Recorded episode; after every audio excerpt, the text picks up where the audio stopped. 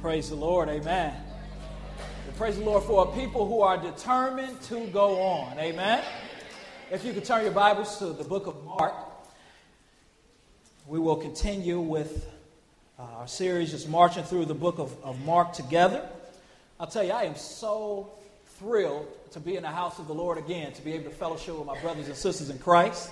It is always a deep honor to be able to see the grace of the Lord on your face. Amen.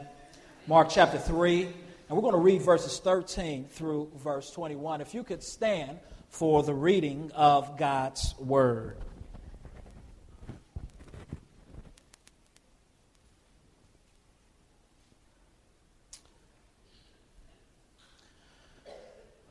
We'll see that before verse 13, in verses 7 through 12, that Jesus was seeking to withdraw uh, to get away from the crowds with his disciples.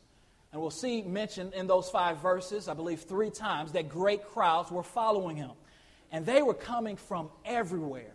I mean, he's in northern Galilee, and they're coming all the way from Jerusalem, from, from the north, from the east to the west. This is a, a picture of, of uh, it reminds us a lot of the Old Testament, of Solomon, and how Solomon was, was a king who had great wisdom and how people would come from all over to hear him speak and to see what God was doing through him. Jesus is the new Solomon, greater than Solomon. And he's not only a person who has wisdom, as we have read before in chapter 2, that he is one who preaches as, as he has authority, one who speaks as, as no one who has ever seen. And how does he preach? As if he is the one who has authority. He preaches as if he's the one who has authority because he is the author of life. Authority. He is the author of life. And not only does he preach as one who has authority, but he also is doing miracles. He is healing people, broken people. And not only is he healing broken people, but he is exercising dominion over the demonic world. He is pushing back the realm of Satan one step at a time. So the Lord is speaking and preaching with authority. But to authenticate his authority, he's doing things that no one has ever been able to do. And we pick up in verse number 13. And it says, And he went up on the mountain and called to him those whom he desired. And they came to him. And he appointed twelve, whom he also named apostles, so that they might be with him, and he might send them out to preach and have authority to cast out demons. He appointed the twelve Simon, to whom he gave the name Peter, James, the son of Zebedee, and John, the brother of James, to whom he gave the name Boanerges, that is, sons of thunder. Andrew and Philip and Bartholomew and Matthew and Thomas and James, the son of Alphaeus, and Thaddeus and Simon the Cananean and Judas Iscariot, who betrayed him. Then he went home and the crowd gathered again, and that they could not even eat. And when his family heard it, they went out to seize him, for they were saying, He is out of his mind. Let us pray. Father, your word is a lamp unto our feet and a light unto our path. I pray, Father God, that you would make your words sweet to us. Allow your words to be sweeter than honey. Allow us to testify with Jeremiah and say that your words were found and we ate them. Your words became the joy and the delight of our heart, for we are called according to your name, O Lord of hosts. Speak to us through your word. Chisel us through your word. Draw us through your word. Rescue us through your word. Give these hearts of ours life through your word. For it is our only hope. Be honored, be glorified. In Jesus' name, amen.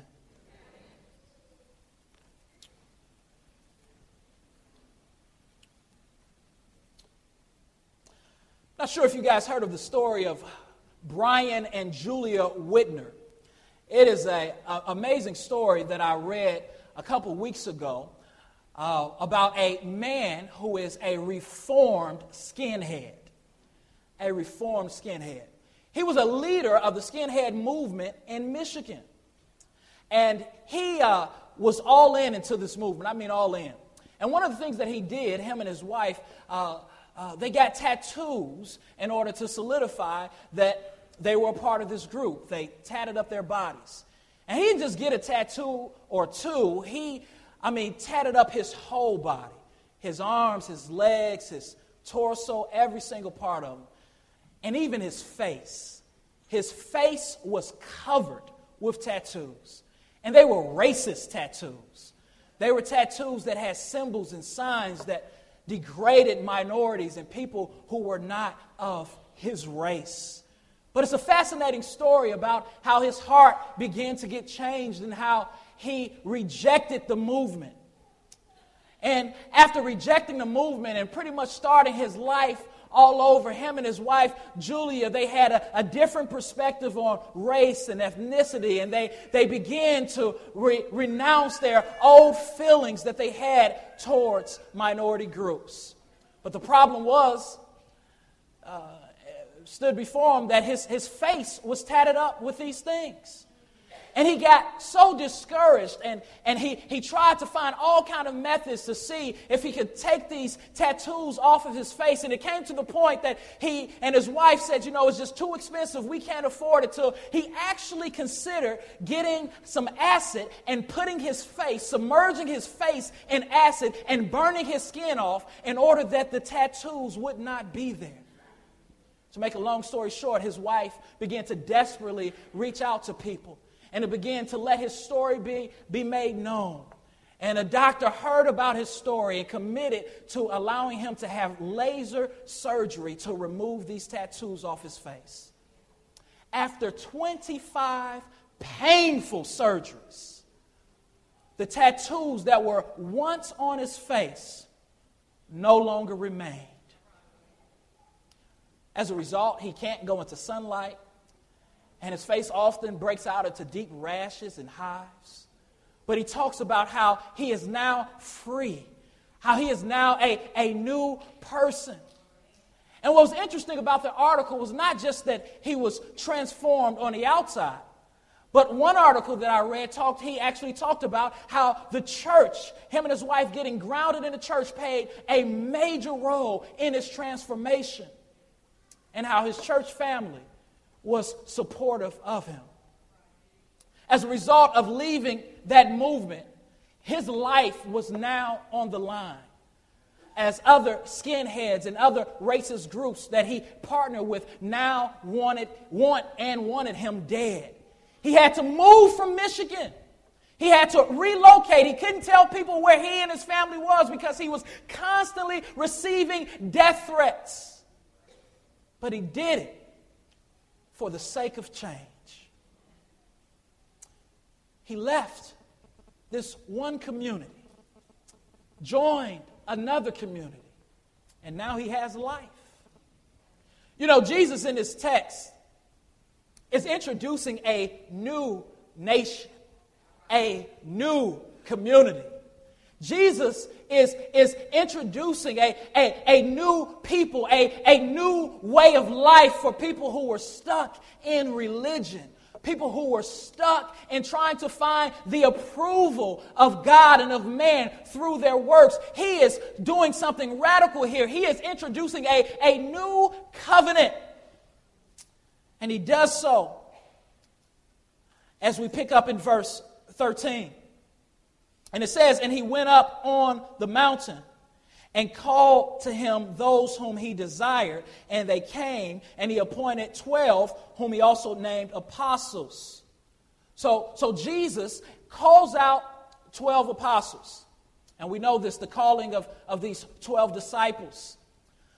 But Luke chapter 6, verse 12 and verse 13 adds something that Mark does not add. This wasn't just a, a flippant decision. This wasn't Jesus uh, behaving like some of us if we're playing a, a, a, a game of pickup basketball somewhere. him just looking out of a crowd saying, You, you, you, you, you, meet me on a mountain. This was something that Jesus knew was serious and that Jesus wanted to do according to the will of his Father. In Luke chapter 6, verse 12 through 13, Jesus goes on a, he's on a mountain and he is praying. And the Bible says that he went and he prayed all night and he continued to pray. Before choosing these 12 men, he went and got along with his father. And he prayed diligently, consistently, fervently, because he wanted to be in line with his father's will. Can you see Jesus? Fully man, yet fully God depending on his Father. While the rest of his disciples and the crowds are asleep, he is alone with his Father. He is communing with his Father. He is asking his Father to reveal to him those whom he wants to walk intimately with daily. And then he calls them. And who does he call? He calls those whom he desired. He calls those whom he desired. This reminds me much of salvation. Salvation is a gift from God. God chose us before the foundation of the world. He desired us. And He called us out and set us apart from the world to be with Him. A lot of people think that they chose God in and of themselves. We did not first choose God, God first chose us.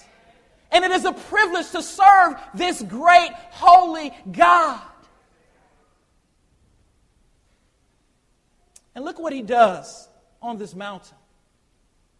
And he appointed 12. He appointed 12. He looks throughout this group and he chooses 12. Now, some would say that the reason he chose 12 was because there was only 12 true disciples. That at this time, it was only these 12 who were truly sold out or committed to him. But that is not the case. Jesus had other disciples who would continue to follow him. In Acts chapter 1, we learn about two disciples. One's name is Joseph, the other's name is Matthias. And this is after Jesus has ascended. In Acts chapter 1, we learn that these, the, these other two disciples have been with Jesus from the very beginning. They're following him closely. But Jesus did not choose at this time to allow them to be in his inner circle, so to speak. So there are other committed people.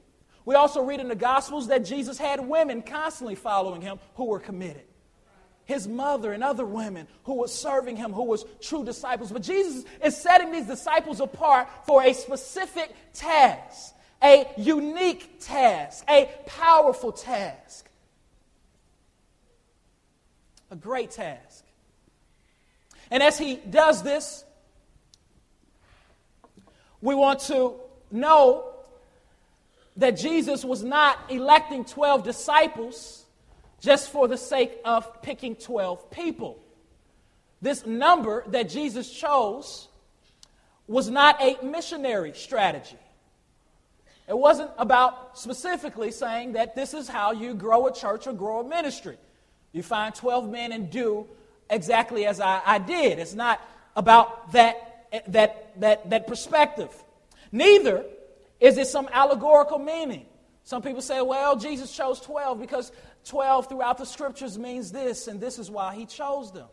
Why did Jesus choose to reveal himself in a special way to 12 men? What is so important about 12 men? Why 12 disciples? Why not 13, 14, or 15? Well, I think it's important that we see this contextually. And it's important that we understand that Jesus choosing 12 men, this was a, a sign of judgment. This was a sign of judgment. This was a pronouncement of judgment. This was a pronouncement of a new kingdom. Now, remember where we are in Mark. Jesus has been under extreme scrutiny. The Pharisees, the religious leaders, have been giving him an incredibly hard time. They're following him, they're questioning what he is doing. In fact, in Mark chapter 3, verses 22 through 30, we see that they even attribute his miracles, the great things that he's doing, they are actually attributing his miracles to Satan. They're calling him Beelzebub. They're insulting him. They're rejecting him. Turn to John chapter 9. John chapter 9. This is a pronouncement of judgment on the old system, on old religion.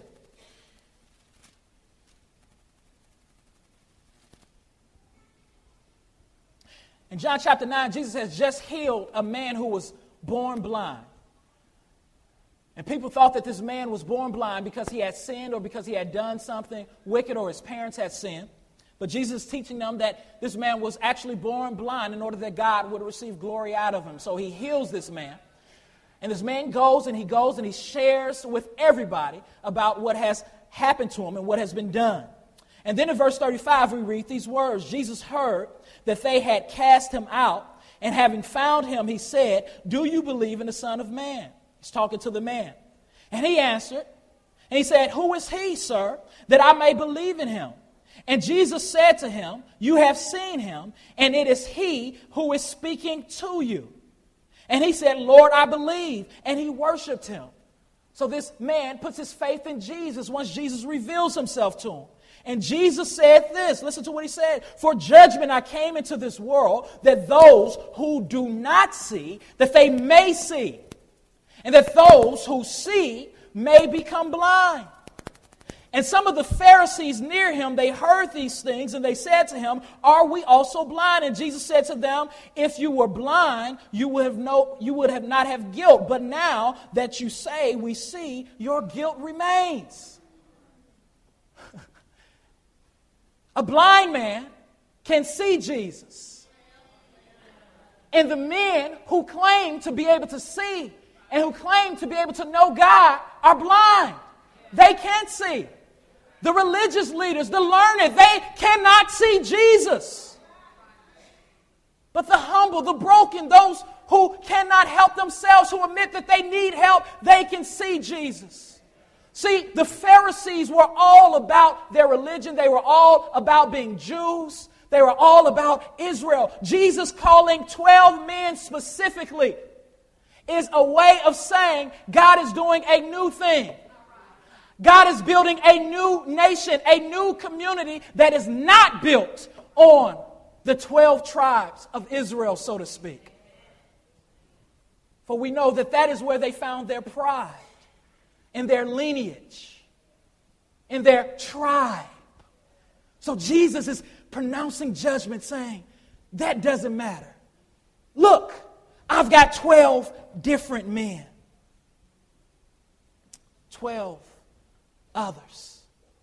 In fact, these 12 apostles, these 12 men would be the foundation of the church. Jesus is establishing his church, he's establishing his community. And these 12 apostles would one day sit on a seat of judgment. Let's turn to Luke chapter 22, verse 29 through 30. Luke chapter 22.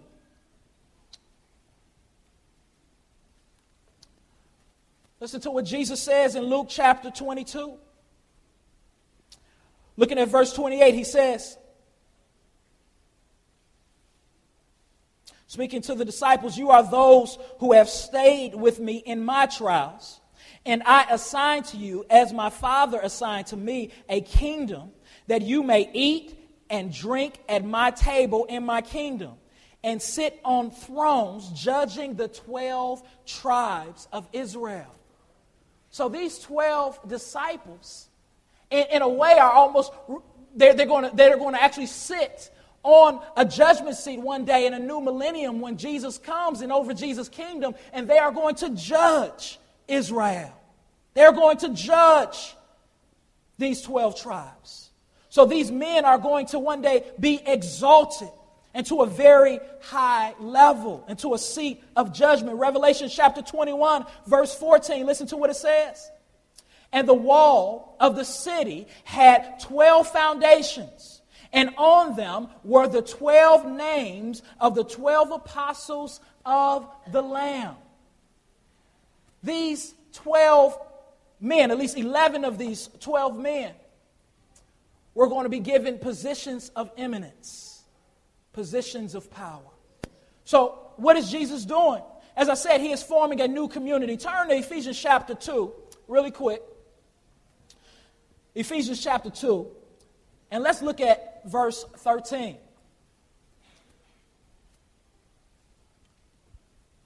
Ephesians chapter 2, verse 13. And the Word of God says, But now in Christ Jesus, you who were once you who were who once were far off have been brought near by the blood of Jesus Christ. Speaking of the Gentiles, for he himself is our peace, who has made us both one and has broken down in his flesh the dividing wall of hostility by establishing the law of commandments expressed in ordinances, that he might create in himself one new man in place of two, so making peace. So we know that the Jews, that Israel was God's chosen people, and they were proud of that. Now, Israel would reject Jesus mostly as a whole. And the Pharisees, as their religious leaders, were the ones that were leading them, the blind leading the blind. So Jesus is establishing something that is bigger than just Israel, bigger than just Jews. He's establishing a new community and he is saying, I am the true Israel. I am the one Israel. And those who come and put their faith and trust in me and in my blood are now a part of that community. It's not just about this ethnic group. It's about all ethnicities. It's about all nations. And that's the way that it was supposed to be from the beginning. When God called Abraham in Genesis chapter 12, he called him to bless the nations. Let's continue to read. And might reconcile Two, so making peace, I'm sorry, might rec- reconcile us both to God in one body through the cross. He did this through, his cro- through the cross, thereby killing the hostility. And he came and preached peace to you who were far off and peace to those who were near, both the Gentiles and the Jews. For through him we both have access in one spirit to the Father. So then you are no longer strangers and aliens, but you are fellow citizens with the saints and members of the household of God. Built on the foundation of the apostles and prophets, Christ Jesus himself being the chief cornerstone. So Jesus is building a new nation, a new civilization, so to speak. A, a, a, they, and the citizens are those who have looked to his cross those who have looked to his blood in faith for redemption. He has torn down that wall of hostility. And he has built one new man. And this is built on the foundation of the apostles, on the preaching of these 12 that he has called and gathered on this mountain. So let's investigate these 12. Let's, let's look at these men and let's, let's see whom this foundation is built on. So we see, and he appointed 12 whom he named apostles so that they might be with him and might send, and, and he might send them out to preach. So the, the word apostle simply means a messenger or a representative. So they are, he, Jesus is setting these men off to be his representative, to be uh, uh, his messengers. And, and here we see that this is a special call, a, a unique call, a call that was given to these men, and that, that God is going to do a special work through. It is through their preaching that the church is going to be built. So we see, he says, so he called them in order that they might be with them, in order that they might spend quality time with them. He has a, a core group and that he might send them out to preach and have authority to cast out demons. He called them in order that he might share life with them, in order that they might soak in him. He called them in order that they might share with him and, and share his message to others. He called them in order that they might shake up the world. So their call is to soak in him. Their call is to share his message. Their call is to shake up the world. What a beautiful, beautiful call. It is on the preaching of the apostles that the church is built. In the book of Acts, we see Peter standing up on the day of Pentecost and he is preaching. And people come to know Jesus. All throughout the book of Acts, we see through their preaching of the gospel, sharing of the good news, that people are coming to faith in Jesus. Through their proclamation of salvation by grace and not by works. Through this preaching, men are being shaped and changed. Now we see here that they have the authority to cast out demons. Jesus gave them authority over the natural realm, and they are doing supernatural things. This was a special mandate that were on these men to see signs as often as Jesus was able to do signs when he allowed them to go. So today, as Christians and as believers, we have power we have power through the gospel of Jesus Christ, through the preaching of Jesus Christ. Dead people are brought alive. But we also have power through prayer. When we pray, God does things, He does move. But we do not ordinarily see God moving in the same way through individuals as He did through these apostles. They had a special apostolic anointing and calling to do that. But God still heals. And God still works. I was listening to a gentleman, uh, a professor, he was telling a story about a, uh, another guy, who, a gentleman who was, who was well known in the Southern Baptist Convention, who was well respected and an author. And he said that this gentleman shared with him a story that recently happened to him on a mission field. He was on the mission field, and while he was on the mission field, he was preaching the gospel. And a gentleman came up to him and walked by him, and he had a, a, a, a big tumor on his, on his shoulder. It was just huge. He said it was like a, a baseball or even bigger.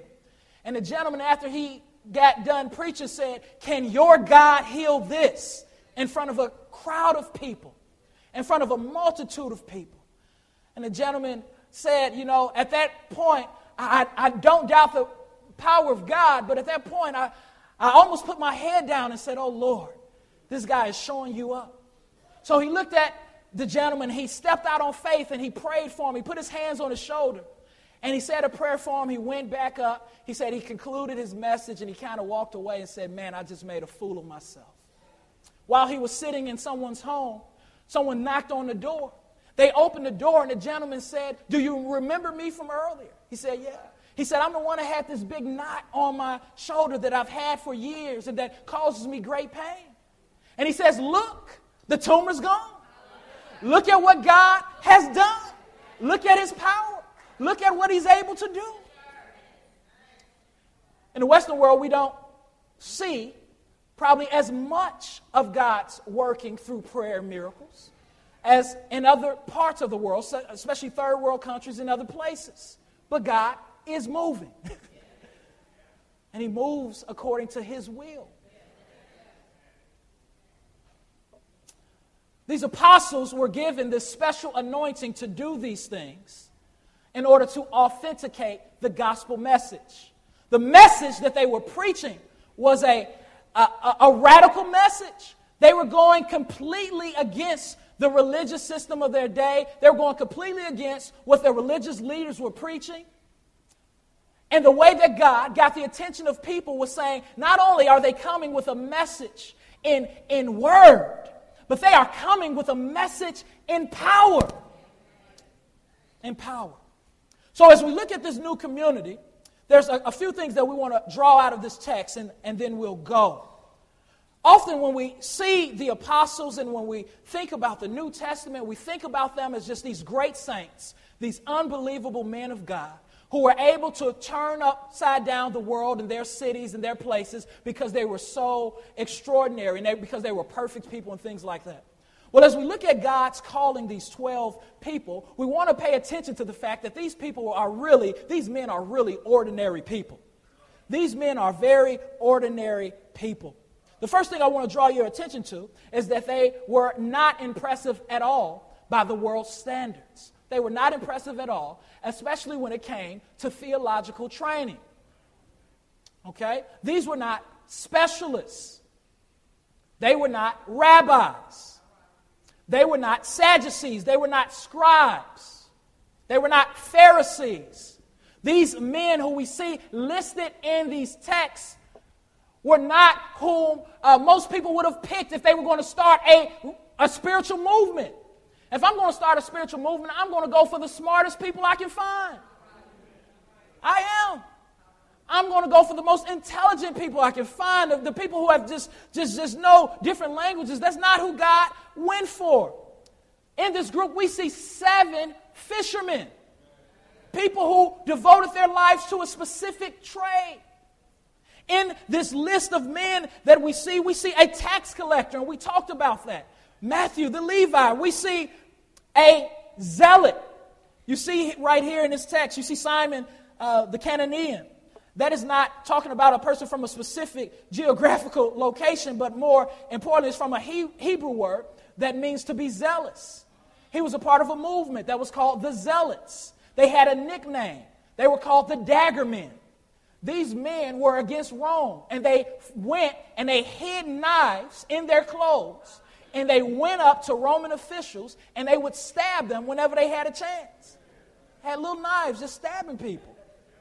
All right, Jesus had thugs that he called. Cats from the street, from the hood. Cats that were passionate about stuff. He's not calling the smartest people, the most impressive people. That's just how Jesus works because that's just how Jesus is. Turn to John chapter 7. John chapter 7, really quick.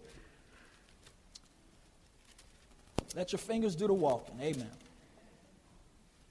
John chapter 7. Let's look at verse 14 and 15. Now, Jesus is at a feast, and, and we see these words. John chapter 7, verse 14 to 15. And about the middle of the feast, Jesus went up into the temple and began teaching. The Jews therefore marveled, saying, How is it that this man has learning when he has never studied? So, this is Jesus. The religious leaders are listening to him teach. They're like, Man, how is it that this man has learned? How is it, how is it that he knows? This literally, literally in the Greek means, how is it that he knows these letters so well? Speaking of the Torah. And listen to Jesus' response. My teaching is not mine, but it is his, it, but his who sent me. If anyone does the anyone's will is to do God's will, he will know whether the teaching is from God or whether I'm speaking from my own authority. So Jesus himself did not go to some great school.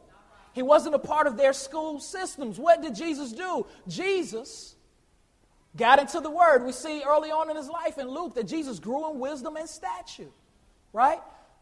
Grew in wisdom and stature. So God is not looking for people. He doesn't save us because we are impressive or because of what we know, but He saves us in order that we may know Him, in order that we will separate ourselves from the world and make it our business to know Him and to know Him well.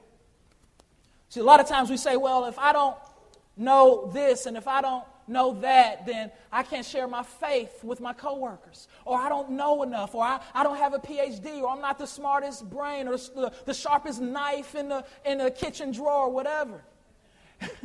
and God is saying to you today that he, he has never called and found delight in the sharpest people.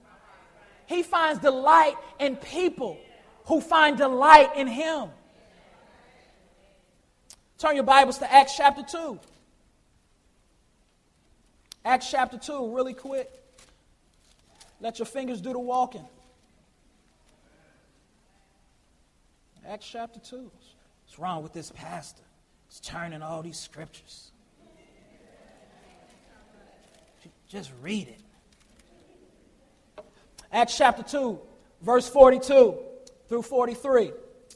And they devoted themselves to the apostles' teaching and the fellowship, to the breaking of bread and to prayers. This is the early church, right? and all came upon every soul, and many wonders and signs were being done through the apostles. So, this is the early church. They are devoting themselves to the apostles' teaching, to these 12 men who have been set aside, and to fellowship in the breaking of bread. They devoted themselves to knowing God. And what is happening? All is falling upon the church, and great things are happening, and people are being added to the church daily. Turn to Acts chapter 4. Acts chapter 4, verse 13. Now, when they saw the boldness of Peter and John, they perceived that they were uneducated, common men. They were astonished, and they recognized that they had been with Jesus. You see what set the apostles apart? Even after Jesus called them, they didn't go and say, Well, let us go into these various schools and let us do this. No, they delighted themselves in Jesus. They found themselves at the feet of Jesus. That's what Jesus called them to do when he called them into the mountains so that they might be with him. And they were with him. And people said, wait a minute, these men are uneducated. These men don't have PhDs. These men are fishermen, ex tax collectors. These men are ex thugs. These men are ex farmers. How in the world is it that they are opening up our eyes in scripture and preaching like this? Oh, it is because they have been with Jesus. God calls ordinary, broken people and he calls them to do extraordinary things like heal other people. And you do not have to be a person with an IQ like Einstein to be used by God. God has called you and he can use you. If you sit at the feet of Jesus daily, if you make Jesus your delight, your abode, the world, Christianity spread because of common people with an uncommon message, a message of hope. A message of hope. Turn to Isaiah chapter 29 real quick. It's not my last one in this section. Y'all so funny. Isaiah chapter 29. This was not something that was uh, uh, unique. Uh, Israel should have known this, right? The Pharisees should have known that God was about to do something different. It was, it's all throughout the prophet's writing. This is one of my favorites. Look at this. Verse 14, therefore, behold, I will again do wonderful things with this people, with wonder upon wonder, and the wisdom of their wise men shall perish, and the discernment of their discerning men shall be hidden. God says, Look, one day I'm going to do something incredible, I'm going to do something great. And it's not going to be through those people who you consider to be wise. It's going to be through common people. Look at verse 15. Ah, you who had deep counsel from the Lord, whose deeds are in the dark, and who say, Who sees us, who knows us. This is just like the Pharisees. You turn things upside down. Shall the potter, be regarded as the clay? The thing made shall, should say of its maker, He did not make me, or the thing formed say of him who formed me, He has no understanding. It is, is it not yet a very little while until Lebanon shall be turned into a fruitful field, and the fruitful field shall be regarded as a forest. In that day, the deaf shall hear the words of a book, and out of their gloom and darkness, and the eyes of the blind shall see. The meek shall obtain fresh oil in the Lord, and the poor among mankind shall exalt in the Holy One of Israel. And Isaiah, God is telling them way back then in their, in their in the book of their prophets that, that God is going to do something through those who are considered not to be wise. And that is exactly what Paul is doing in 1 Corinthians chapter 1, what we read early as a church. Paul saying, Where is the wise? Where's the one who claims to have wisdom? Where's the philosopher?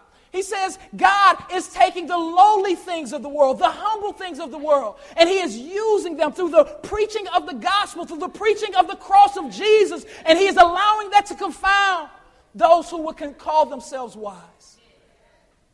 So, what's your excuse today? Are you willing to throw your excuses out?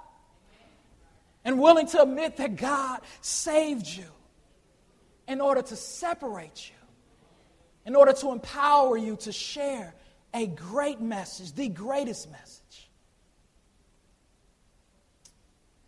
But the only way that God is going to use you is if you are spending time with Jesus.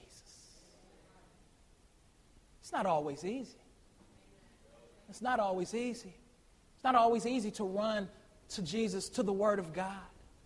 This week, one day, it was about midweek, had a, a lot on my heart. And it was in the morning. My wife and I, we had just got through from, from eating, and I gave her a hug.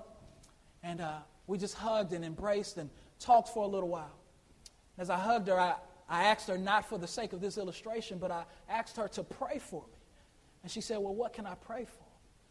I said, My heart. My heart today does not want to go to God's Word. My heart today is flat. I, I rather rest than study.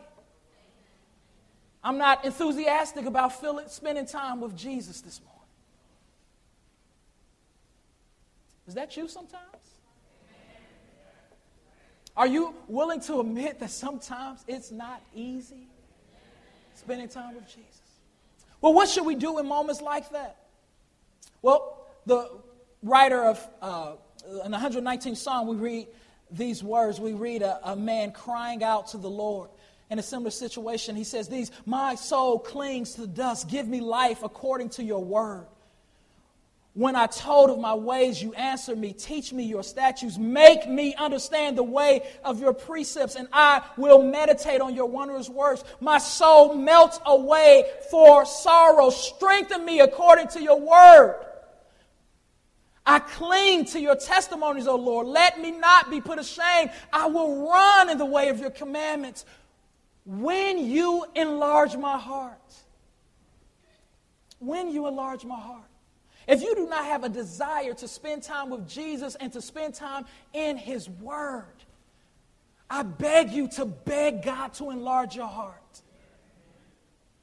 As disciples of Jesus Christ, what separates us from the world, one of those things is a love for the Word of God, a love for Jesus' words.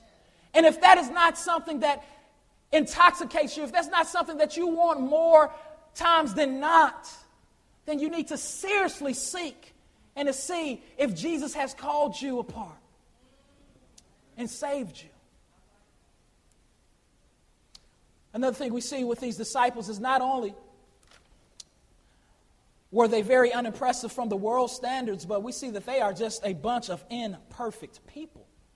This list, as well as them not just having a, a, a great resume, is quite uh, funny because uh, these men really, by the world standards, were kind of kind of messed up.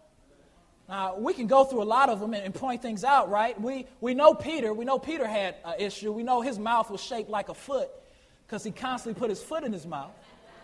But uh, Peter wasn't the only one like this. We see in this text uh, a man by the, uh, in verse 17 we read these words james the son of zebedee and john the brother of james to whom he gave the name uh, Bo- boanerges that is the son of thunder. Now we know John and James, they're brothers. All right, they're the sons of Zebedee. And Jesus gives them a nickname, and their nickname is Sons of Thunder. And I'm sure that they would want you to believe that they were nicknamed that because they were some prayer warriors. And when they prayed, the heavens just roared and things happened. But that's actually not why they received their name. That term in uh, the Greek, uh, most people, theologians believe that that was a term that was commonly used to speak of people who were hot headed.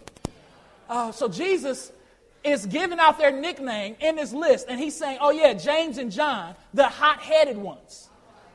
And John is the one who we call the apostle of love, right? Because uh, we read his epistles and it's all about love. But John was not all that always that way. John was quite unimpressive. John was a, a work in progress. We read two accounts where John spoke up and did something that he was probably embarrassed of. One is we see some other disciples of Jesus going around praying for people, and they are being healed and delivered. And they are praying in Jesus' name. John runs back to Jesus and say, Yo, Jesus, listen, there's some people up the way. They're actually praying and, and preaching, and they're doing it in your name. And Jesus like, so, so what? As long as it's in my name, I'm cool with it. Jesus said, should we go and tell them to stop? He's like, no. They're doing a good thing. We see later on one day, Jesus has just got through from ministering, and, and pretty much uh, the, the word was not received. And uh, John and James, they say to Jesus, they say, Hey, Jesus, do you want us to call on heaven and have fire come down from heaven? Do you want us to pray to God and have God come and burn these people alive? Burn these people alive. Hot temper. How about that? Go somewhere and preach, go somewhere and share the gospel. And afterwards, if you heard me or one of the other ministers uh, say, hey, we're going to pray because they did not receive the word today, that God will burn that church up. You say, man, those pastors got some issues. God delights and he calls people who has issues. You've got some issues. I've got some issues. Amen. We've got some issues. But that's who God cho- chooses to use. This new community, this church is not full of impressive people, it's not full of perfect people, it's full of people who were once broken, who now have the antidote, which is the gospel of Jesus Christ, and who are being made whole day by day. We can walk through Mark. I, I reread Mark this week just to, to, to be able to get a visual of just how broken these people are. And did you know in every other chapter in the book of Mark, we see the disciples doing something stupid? We see them having a lack of faith. After Jesus does a miracle and feeds 5,000 with a few fish and a few loaves, they're in the exact same scenario uh, a few chapters later, and they still are doubting Jesus' power.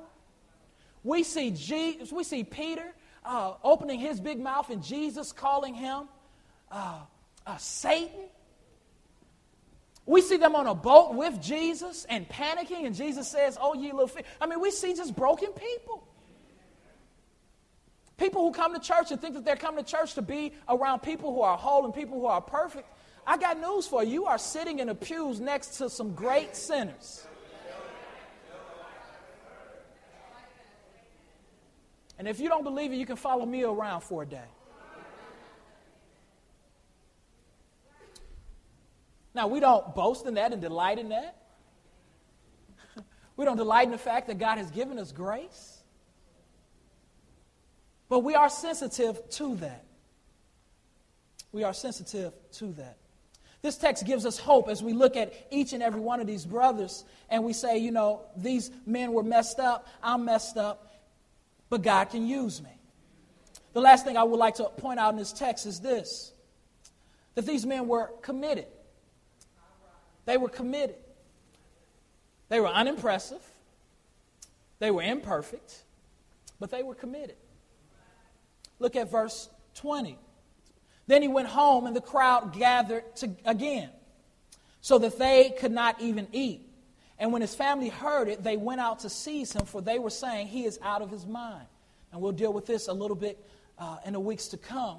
But we see Jesus and these men, they have given up their homes, they have forsaken all, they are following Jesus around, and crowds are coming from everywhere. And it's so bad that they can't even eat. Uh, and a lot of stories in the gospel, they're just like, man, Jesus, I'm hungry, right? Jesus at the well ministering to the woman uh, who uh, was uh, uh, uh, unfaithful, who was an adulteress. What are the disciples saying? They're saying, I'm hungry, right? I'm hungry. They often gave up natural food for spiritual food.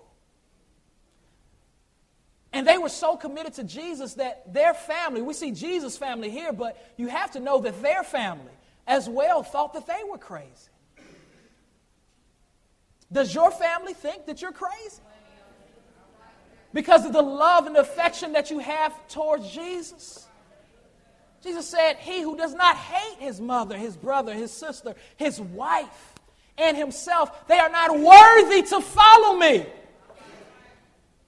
Following Jesus is a full time commitment. When Jesus separates us, when he says, I desire you, he separates us for a full time job. We all are in full time ministry.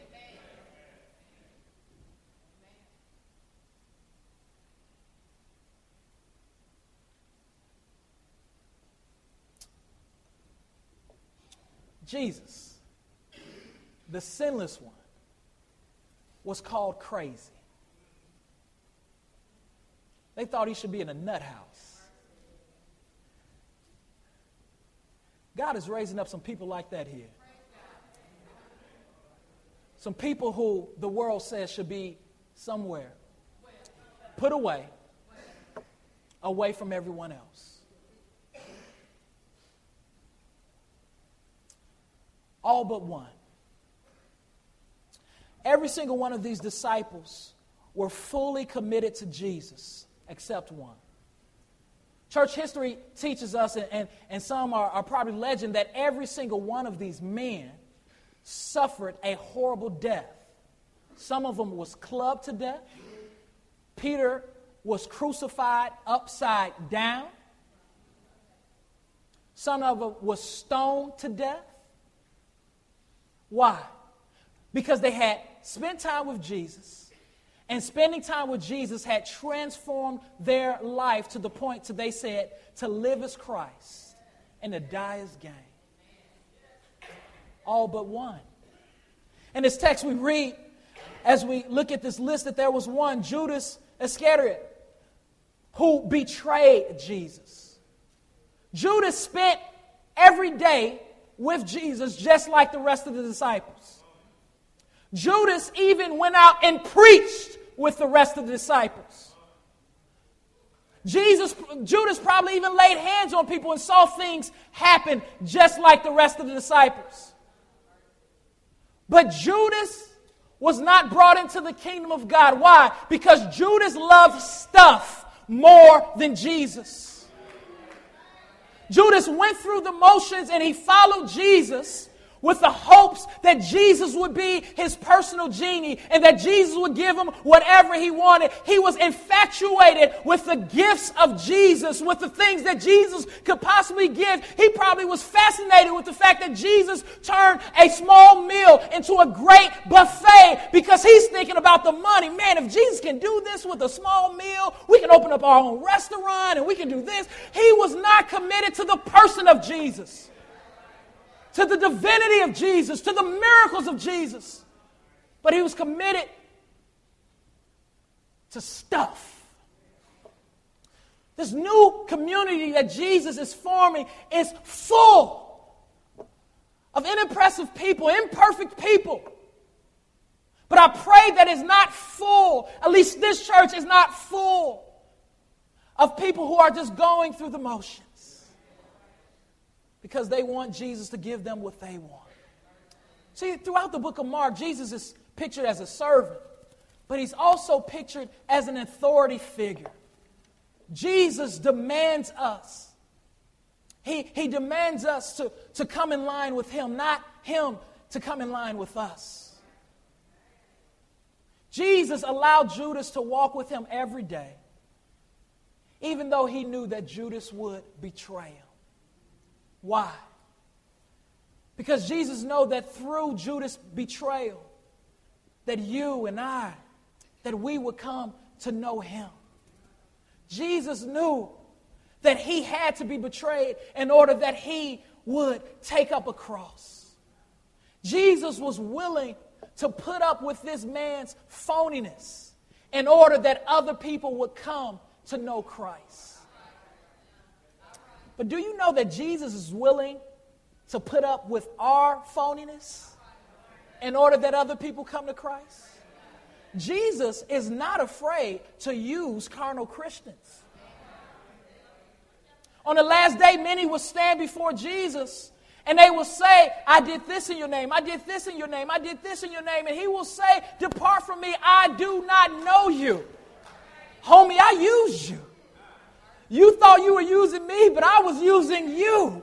People came to faith through you, even though you never put your faith in me. Jesus loved us so much that he was willing to put his life on the line for us. And he did. He suffered. He took the sins of the world upon his shoulder, though he was sinless. He was bruised for our iniquities and crushed for our transgressions. He allowed our filth to rest on him in order that we would be his people and in order that we would have life and have it more abundantly. And today he is asking you as his people, and often non impressive people and imperfect people, to look to his cross for faith, to continue to repent from our sins, and to live radically for him. Let us pray. Gracious Father, we thank you for this new community that you have created, this new community that you have shaped, this community, Father God, that has been bearing the message of the cross for over 2,000 years, that have spoken and, and continue to carry the message of the apostles. Uh, Father, I pray that we as a church, Lord, that we, Father God, would gather together and not look at what we don't have or who we are not, or not look at what we can't do, but to look at you and to conclude that we can do all things through you. That we can reach our lost co workers, that we can reach our lost family members, that we can reach our lost spouse with this message and that they can be saved. Help us, Father God, not to look at and to rest in our inabilities, but help us to rest in your ability. And help us to long for you, to cling for your word. Help us to be a community that is non conformative, that will not conform to this world, but that's willing to be transformed by your word. In Jesus' name we pray. Amen.